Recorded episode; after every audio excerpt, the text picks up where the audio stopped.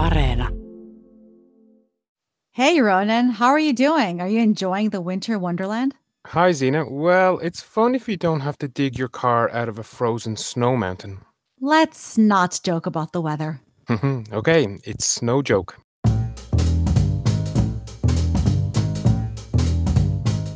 You're listening to All Points North, where we take a look at the stories behind the headlines.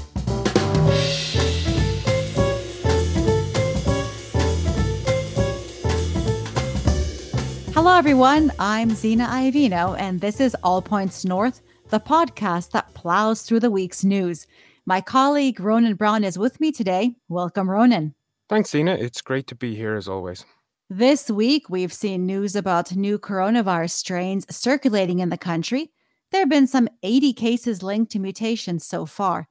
There's also been talk of new restrictions as lawmakers iron out changes to the infectious disease law.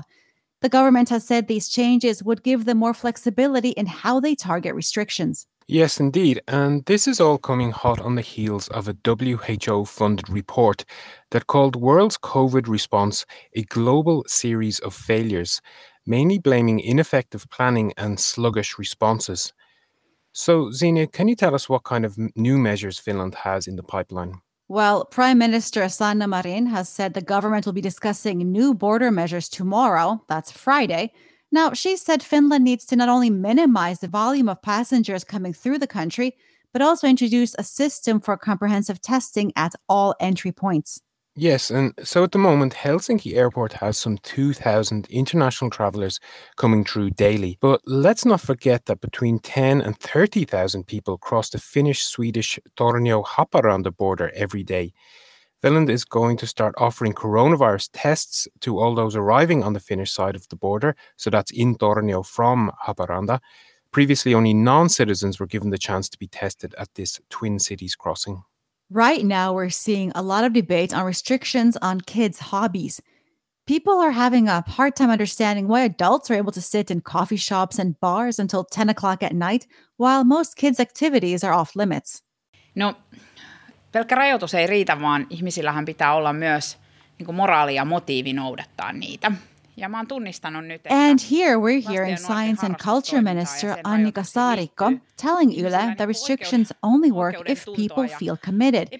And that only happens when the public receives the measures to be justifiable. But now many groups are saying that kids are paying an oversized price since they've lost most of their hobbies while adults have more leeway. And now, as we go into month 11 of the pandemic, fatigue is starting to set in. And instead of following recommendations, some sports clubs are looking for loopholes and ways of bending the rules to keep from going bankrupt. For example, this can mean hockey teams traveling to municipalities with more lax rules on indoor activities for practice sessions. I talked to Joose Palonen. He heads up sports news here at Yle. He's been following the debates on kids' sports closely and said infection figures don't support current restrictions on children's extracurriculars. Well, we know that at the moment uh, the restrictions work in Finland so that adults can do a lot of stuff in their spare time, do all kinds of things. They can go to bars and they can go to private gyms and uh, stuff like that. But hundreds of thousands of kids can't go to their sport uh, hobbies. So I think it was worth uh, raising the question that are these restrictions really working in a, in a fair way? And that was Joose Palonen, head of sports at Yle. This week, Helsinki Hospital District Infection Chief Asko Järvinen said that while there haven't been many infections coming out of kids' hobbies, they have caused a lot of exposures, which in turn disrupts schools. And speaking of kids' hobbies, I saw that the government has said it's committed to providing each child with a free hobby. I actually asked Palonen about that. He pointed out that studies have shown that Finnish children are not moving enough, and that has serious and expensive health consequences later on in life. So, any effort to get kids moving is a step in the right direction.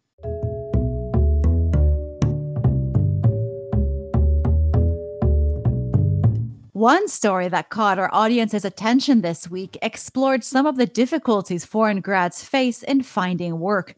You're familiar with this topic, aren't you, Ronan? Yes, I am. So, firstly, it turns out that Finland's share of international degree students is above the OECD average. And the number of foreign degree students coming here has been growing steadily over the past two decades or so. However, getting a job or even establishing a career in Finland after graduation isn't always straightforward for these international students. Several studies have shown foreign candidates can face discriminatory hiring practices. So, Helsinki University researcher Rolle Alho said more employers should adopt anonymous recruitment policies, which was similar to a pilot project carried out by the city of Helsinki last year. So, how did that process work for the city? Well, Helsinki said it scrubbed the names, gender, and age from all application documents. So, recruiters really just focused on each applicant's experience and their qualifications. Last month, the city said the pilot was such a success that their recruiters plan to continue the practice. Natalie Dadella, who is a recruitment consultant based here in Helsinki, reached out to us after we ran the story on some foreign grads' Sisyphean job hunts. Dedela, who works for a Nordic company headquartered in Copenhagen, said people here who feel they're not getting anywhere in their job hunt should consider expanding their search beyond Finland's borders, especially as remote work becomes the new normal. Okay, intriguing. This is definitely thinking outside of the box. Well, let's hear what she had to say. Pandemic actually accelerated the trend, even though it already existed, especially cross-border collaboration. So it's a way also for graduates just to open up their search uh, on uh, outside beyond the, the, national border because it's, uh, a possibility. Companies are working on uh, on uh, on this topic of remote team management, and they are yeah, more open and less reluctant, especially hiring managers, less reluctant to hire uh, remote people for some period of time. Some will work remote all the time. Some might start working remote and then move to another country. So it gives opportunities both for companies and uh, local and international job seekers. That was Natalie Dedela from Moving Talent. But before we leave this segment, we should probably mention that the government has said it aims to extend residence permits for non EU students from one to two years after graduation. This would give foreign students more time to look for a job. So, what's been in the news this week, Ronan? Well, some very interesting stories this week, Zena. Firstly, we saw the power of the people in effect as yet another citizens' initiative headed to Parliament. This one is calling for tuition free psychotherapy training, as the organisers of the petition said there is a shortage of psychotherapists in Finland. Studying for this discipline can cost as much as 60,000 euros, and that hurdle is a major barrier for potential students. And on that note, late last month, the Association of Finnish Pharmacies announced that the sales of psychiatric drugs had increased by 9% over the past year. Indeed, and in response to that announcement, mental health advocates said a lack of access to therapy may have lowered doctors' threshold for prescribing antidepressants. In other news, homicides in Finland were up by a quarter in 2020, according to police. They said the number of homicides increased sharply last spring when Finland was under a state of emergency to tackle the coronavirus pandemic. Last year's figures included 57 manslaughter and 33 murder cases. Meanwhile, an Yle survey found that the number of women with board positions on the country's trade unions and employer federations is gradually increasing, but that the pace of change is quite slow. Women currently make up an average of about half of the board members of trade unions, but only about one fifth of the board members of employer federations. Spring may still feel far away, but we've learned that Finland will start flying in seasonal farm workers in March. Farms that need additional help can now book seats for workers on special charter flights from Ukraine. We still have to talk about COVID, don't we? What's the latest, Ronan? Yes, we do. Well, one noteworthy story this week is that it seems the majority of healthy working age Finnish people will be receiving the vaccine developed by AstraZeneca and Oxford University. That's according to Mika Rämet, who is the director of the Vaccine Research Center at Tampere University. And today, health officials said Finland aims to get 5 to 7 million vaccine doses by the summer. That's enough for some 2 to 2.5 million people. Health agency THL says some 62,000 people in Finland have so far received at least one dose of the coronavirus vaccine. Most shots have been given in the Helsinki University Hospital district, where nearly 17,000 people have received the jab. And lastly, we go back to vaccine expert Mika Rämet. He also said this week that having COVID vaccine booster doses would yield more vaccines. This means that if deliveries of the Pfizer BioNTech vaccine continue to be delayed, the second booster jab could be halved, thereby increasing the amount of available doses by one third. But I guess the question then would be is using less of the vaccine still as effective? Remember, you can join the conversation too. Let us know what you think on Facebook, Twitter, and Instagram. You can also leave a voice note or text on WhatsApp. Our number is plus 358 44 421 0909.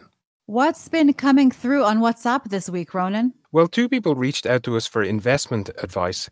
Uh, we really appreciate the query and we will look into answering those questions as part of a wider personal finance special soon. But just to say for now that most retail banks in Finland market a variety of investment products in English, but it really pays to read the fine print as fees can vary. Someone also wrote in asking us to cover the rising cost of driving fossil fuel vehicles and what that means for people in the market for a car. This is another great topic that we'll follow up on. Yes, it is. And uh, I apologize in advance if I get this name wrong, but Dirkje from Oulu also wrote to us and was very interested to learn more about the upcoming election.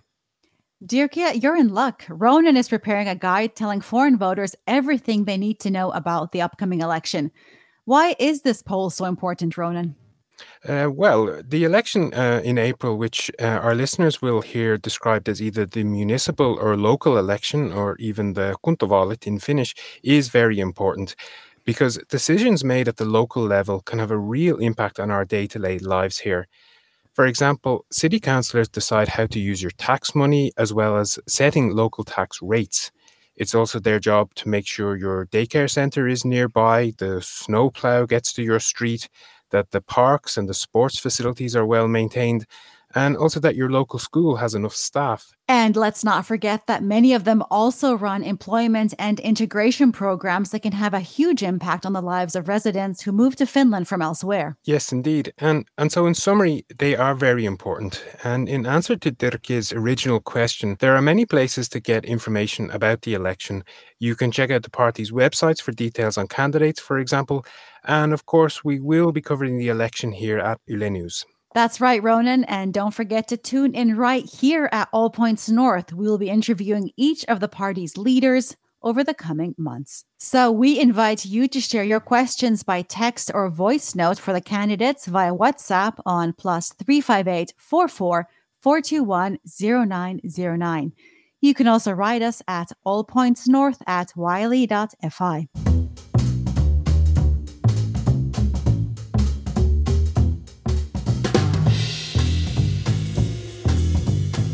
I think that sums it up for this week.